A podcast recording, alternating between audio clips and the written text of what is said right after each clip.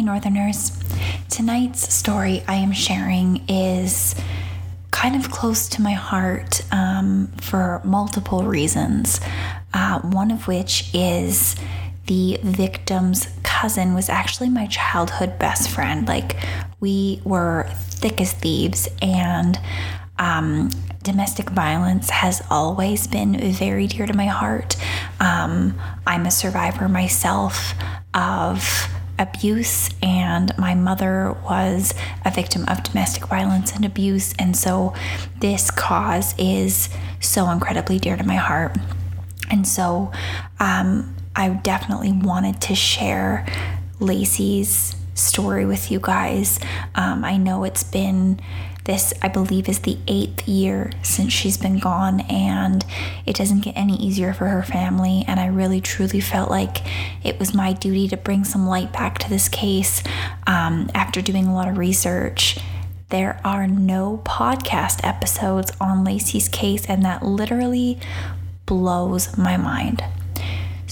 So before I go into the actual case, I just wanted to preface with this thing. There is a ton of help out there, and if you feel trapped, if you feel like you are in an abusive relationship, if you feel like you're a victim of domestic violence, emotional violence, any of those things, please get help.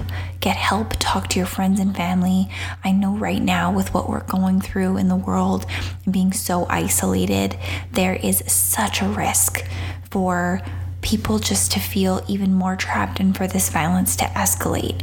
We don't have our day jobs to go to during the day where we could get away from our abusers, and so we are with them 24/7. And so I just want you to know that there's help out there. There are phone numbers you can call. There are text lines.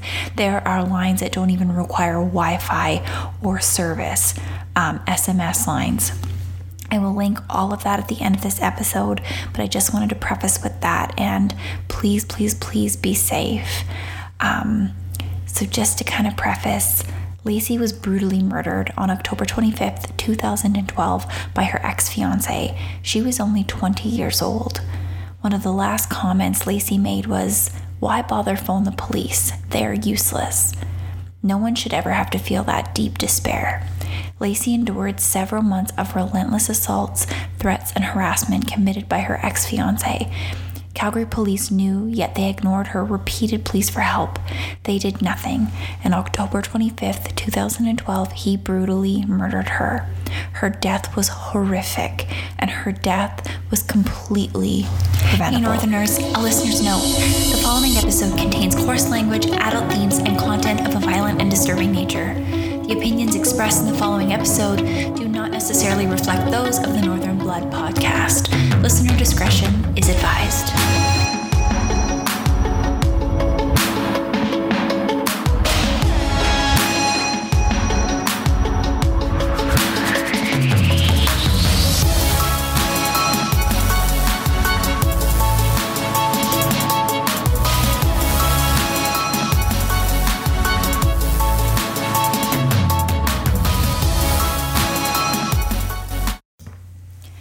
Welcome, Northerners. As I mentioned in my intro, tonight's case is a very dear one to me, and I want to ensure that I'm telling it properly to do Sweet Lacey justice. I will start out by saying there isn't a lot of information about Lacey and Trey's relationship prior to the altercations that had taken place kind of in the year previous. I did get some information from her cousin, as she's been one of Lacey's biggest supporters over the years, and so a lot of my information has come from her and obviously other multiple resources.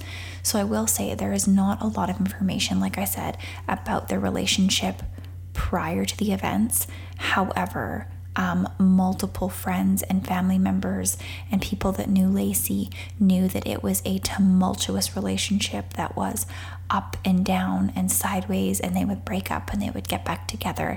At one point they did get engaged, but they had actually recently separated when the story kind of starts to take place.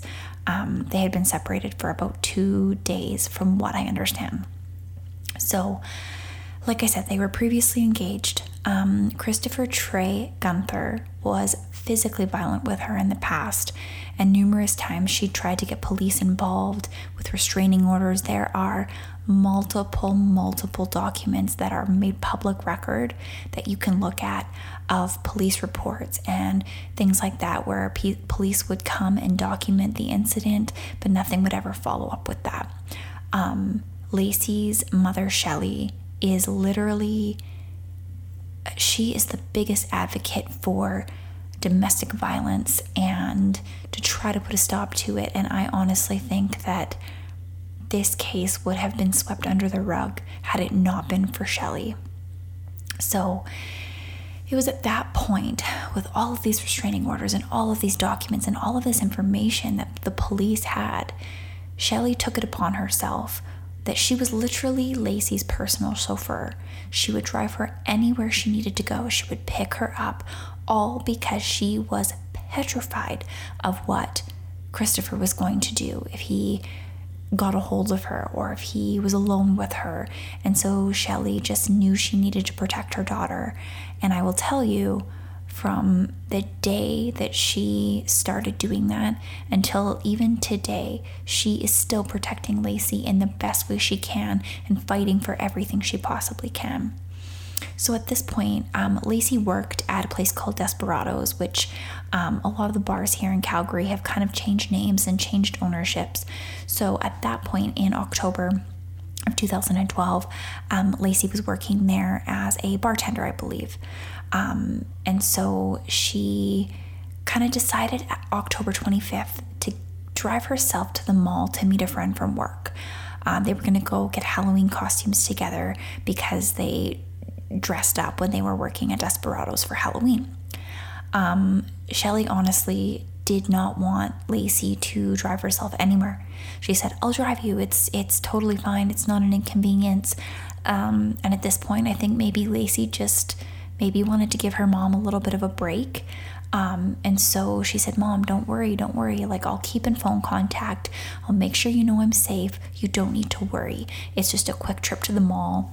Nothing's going to happen." So for unknown reasons, Lacey's friend ended up not showing up to the mall. No one knows why. And I actually don't know if the reason ever came out, if it came out in court. I have no idea. But for some reason, Lacey ended up at the mall alone. And she ended up receiving a call or a text, it's not completely known, from Trey, stating that his dog had puppies and that she should come and see them. Almost sounds like a pedophile luring a child. So I guess Lacey was a huge animal lover. And so that was unfortunately the magic word that he needed to say in order to get her to come to the house. And so she decided to drive to his house. While they were there, it is said that they got into a huge argument and things got super physical. But they'd gotten physical in the past. There are records and commentary from previous workmates that she had that basically stated, like, yeah, she came to work and she was battered and bruised and she was purple and blue and her eyes were bloodshot and all of these things. And so this wasn't a new occurrence, unfortunately. So no one truly knows exactly what happened at that house between Trey and Lacey. All we know is that there was an altercation. There are theories that he was cheating on her and she found out and he got upset. Now, they did work together at Desperados. Trey was a bouncer there and Lacey was a bartender server there. And so that is how they met and how they kept connecting. And so it is said, the only thing that's really said was that he put her in a chokehold, that he would have put a patron in at the bar that was misbehaving or needed to be removed from the bar. And that in itself is completely devastating and makes you wonder what kind of human would do that. Now, it is said that there was a woman who apparently had dated Trey in the past, and ended up actually starting to date him, I guess, after they had split up one of the times they had. Her name was Megan Tybalt, and she basically said that Trey had come to her work at Desperados and confessed to killing Lacey on October 25th, 2012. And he had said to her, "Do you want to know what I did?" And he said, "I killed Lacey." And this was all told as she was a witness in the first-degree murder trial. I guess he had said he blacked out, he snapped, and he kept saying he killed her. He kept giving her details. Tybalt had said that Trey basically said that Lacey and him argued, but didn't say what the argument was about.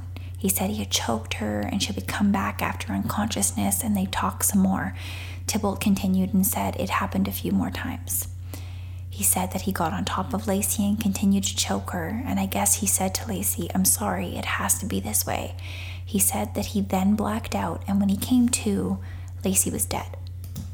Tybalt also says that when Trey kind of figured out that she didn't believe him, he told her to come outside to where his car was parked across the street.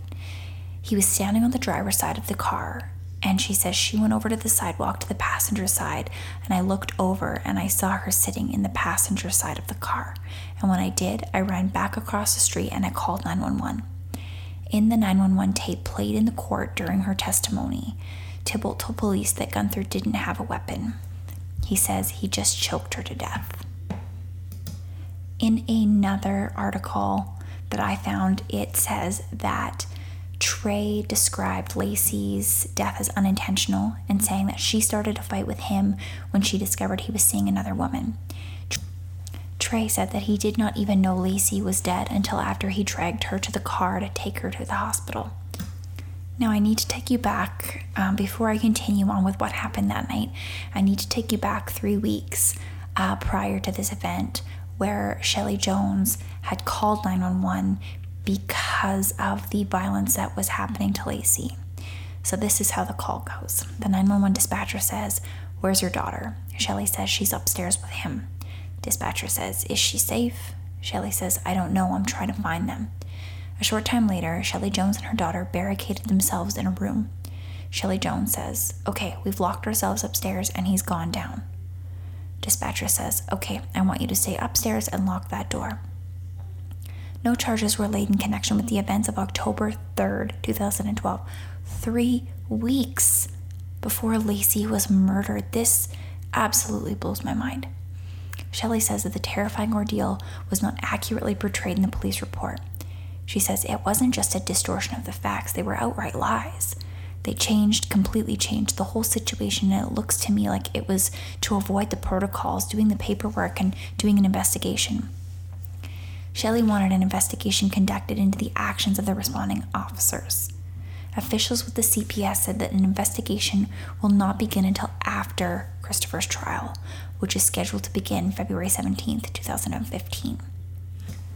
All right, now if we fast forward back to that evening, this is kind of how it went down.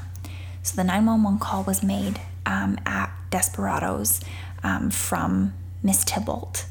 And after that, he left Desperados, obviously in a quick rush. He ended up at Shelley's house with a knife in hand. He went into Shelley Jones's home and holding the knife to Shelley, yelling that he killed Lacey. Can you shake that in for a second? I wouldn't even call him a son-in-law, but your beautiful daughter's boyfriend barges into your home in the middle of the night and tells you that he just killed your daughter. I cannot even begin to think about what she must have been feeling. Disbelief, fear, panic, anger. What are you talking about? Get out of my house. So Shelley ended up wrestling the knife away from him and demanded that he leave. He then proceeded to tell her that Shelley needed to kill him, which she obviously didn't do. He left. Shelley had no idea that Lacey was dead in the front seat of the car that was parked outside of her home. Nor did she know Lacey was in the car at all. Shelley called the police and stated that they had already received a call about the same person stating the same things. So Shelley immediately panics. What do you mean there's another call? All of a sudden there's this fear that this could possibly be real. At that point, Shelley called two of her cousins, Dustin and Shane, and they proceeded to the police station to await word if it was at all true, as no one could get a hold of Lacey. They tried texting her, they tried calling her, and there was absolutely no response. And that panic and that fear and that gut feeling that something is wrong is just, it's giving you full body aches, and you're just petrified that this could possibly be true. A few minutes later, the police received another call from a resident of Country Hills, which is a community here in Calgary, stating that a man was trying to hang himself from the Country Hill Boulevard Bridge, the overpass bridge, and that there was a dead woman in his running car. The resident tried to keep Trey from harming himself until police got to the scene, where Trey was arrested and brought to the hospital for assessment, and Lacey was pronounced dead. After that was when they called into the police station and talked to Shelley, and unfortunately shared the devastating news that it was in fact true and that Lacey had been murdered. While all this was going on, my dear friend Crystal was waiting to hear what was going on, as her and Lacey were absolutely the best of friends. They were cousins and they did so much together. Their mothers were best friends, and it aches for the whole family. So she received a call from another family member that was telling her the situation. Dustin texted her as soon as he knew, and he said, "It's true. She's dead." And Crystal dropped to her knees and she absolutely broke down. As details started to unfold, there are a lot of things that came out that no one had any idea about.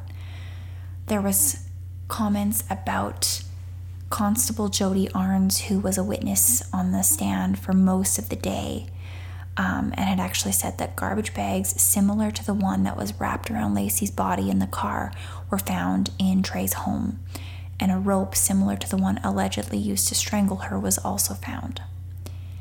Trey was actually initially certified under the Mental Health Act and was kept at the Southern Alberta Forensic Psychiatry Center. Initially, the charge was second-degree murder. They weren't initially, I think, convinced that this was premeditated, because that is the key difference between first and second degree. But after almost 1 year, as friends and family gathered at her gravesite on a Sunday afternoon, they were actually given the information that the charges had been upgraded to first-degree murder, which, in the light of everything, was probably the best news they had heard. That meant that maybe some justice for Lacey would actually be continuing on, that he wouldn't get away with the lesser charge of second-degree murder. Now, as of 2017, June 2017, the Alberta Court of Appeal had dismissed a bid by Kristopher Guenther to have his first-degree murder conviction overturned. He was convicted of killing her in March 2015, which, that to me in itself is just crazy. Our justice system just takes so long to get things going. He had initially challenged the conviction, suggesting that the trial judge erred in law by finding he confined Lacey while killing her, providing the necessary elements for constructive first-degree murder. His defense argued that her hands and feet were bound as part of a consensual sex act, and said that he should instead be found guilty of the lesser charge of second-degree murder. And the judge said, "We conclude that the first ground of appeal is without merit," and they had said that on a Tuesday in 2017. On this record, the trial judge properly concluded that the forcible confinement elevating the murder to first-degree murder was made out. They dismissed two further grounds of appeal. The conviction to first-degree murder stands. Lacey's mother said she's relieved by the ruling. She said That's probably been the hardest thing from the very beginning of this court process. His absolutely pathetic attempt to get off with the charges lessened to second degree. Not only did he murder my daughter, but he still, to this day, is disrespecting her and desecrating her memory. She said that the court process has been never-ending and worries that it's not over yet. As promised, she says, I'll continue to fight for her until I take my last breath. He has to pay for what he's done. He murdered my daughter, he planned it, and what he did was horrific. Guenther was given an automatic life sentence with no parole for 25 years. Now, Shelley, from that point forward, has become the probably biggest advocate for domestic violence and raising awareness. And that's not just in older relationships, this is in younger relationships, the same age as her beautiful daughter. And if there is one person who you can count on to get something to the highest authority, it is Shelley Jones. And she will not rest until she gets exactly what she feels is justice for her beautiful, beautiful daughter. Now, I feel like in light of this case and in light of what's going on and the rise in domestic violence, because we are all at home, if you know someone that you feel like in your gut feeling and that deep feeling in your belly that tells you that something's not right with the couple that you know, you need to do something. You need to ask the questions. You need to probe. You need to truly trust that gut feeling, because you don't know what could be happening behind closed doors, especially in these cases that I cover or that I listen to on other podcasts. It's when you think that everything is hunky-dory, but something doesn't sit right. And it's that gut feeling that is 99% of the time going to be right. It's that intuition that we have, that we all have, that we all need to trust. Now also, this dear, dear cousin of Lacey, my sweet childhood best friend, underwent her own case of domestic violence. A couple years after Lacey was murdered, I remember getting a phone call and some messages of pictures of what her boyfriend had done to her. He absolutely pummeled her and left her for dead, and it literally shook me to my core. I couldn't believe that this loving husband that she had, they had a child together, how could that happen to her? How can you take vows and say what you need to say when you're married and when you pledge your life to someone to take care of them for better or for worse? And he laid his hands on her. He hurt her. He nearly killed her. And honestly, my heart absolutely sunk. And I can tell you that this isn't a solo case. This happens all the time to your neighbors, to your neighbors' neighbors, to people you know. It is literally the scariest thing that could possibly happen. I remember as a child, you know, it was particularly one man that would create the abuse. But I saw things that a child should never see, a woman should never go through. And yes, I do know that the roles can be reversed and it can be the abuse on a man from a woman. I absolutely, I get that. But I also know how common it is for a domineering man to take over a woman who he sees as weak, and that breaks my heart. And so I truly feel like the light needs to be coming to this crazy, crazy circumstance that just, it's escalating. It's not declining, it's escalating. And there are so many places where you can help to donate money towards causes like this. There's a gala that I worked with for a number of years. They're actually working on their 10th and final year this year, but the gala is called Hope for Healing, and all of the funds raised go to the YWCA shelter, the Sheriff King shelter, and they donate the money to help those women that are fleeing from situations like where Lacey was. If Lacey could have gotten away, if Lacey, if, like there's just so many ifs, and it absolutely breaks my heart. There are so many cases that absolutely go unreported.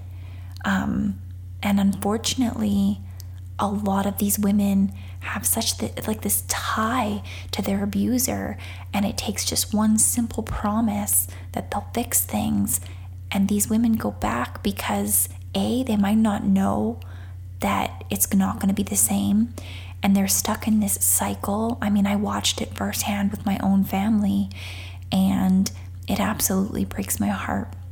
So again, I know this episode was hard to hear, especially if you know someone that is in this position, that is in a domestic relationship, that needs to get out. If you're their friend, if you're their family member, if you are anyone that knows any of those details, you need to do something. And there are so many numbers that you can call. And so please, if anyone can get away from their abuser, it is absolutely crucial that that happens. So let's do it for Lacey. Let's help those people that we know that are in that position, and let's do it in honor of Lacey. Now, as I end off, this is something that I found that's super, super fitting. Domestic abuse is often a gradual process, with the frequency of assaults and seriousness of the violence slowly escalating over time. Since abusers often express deep remorse and promise to change, it can take years for women to admit that the violence will never stop and the relationship is unsalvageable. And that, my friends, is extremely scary. So before I leave, there is a quote that I found on Lacey's Justice page, which says, "May the radiance and beauty of her life never be defined by her death." So with that said, stay safe, Northerners. Thank you so much for listening. Every case I talk about is so important and deserves the attention. If you could kindly share this podcast with your friends, that would be amazing. If this is the first time you're listening to Northern Blood, thank you. I would love for you to go give our show a 5-star review on Apple Podcasts